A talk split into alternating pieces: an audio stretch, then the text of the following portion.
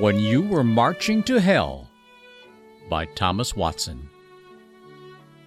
Even though I was once a blasphemer, and a persecutor, and a violent man, I was shown mercy. 1 Timothy 1, verse 13. Literally, I was bemercied.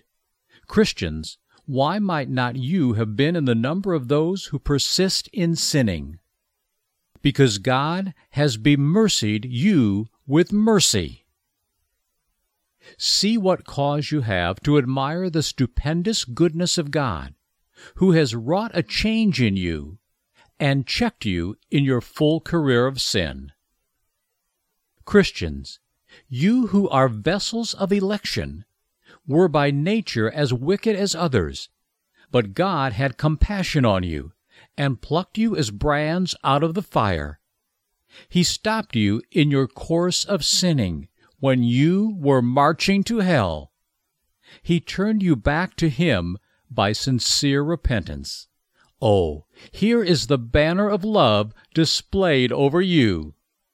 Behold sovereign grace. Let your hearts melt in love to God. Admire His royal bounty.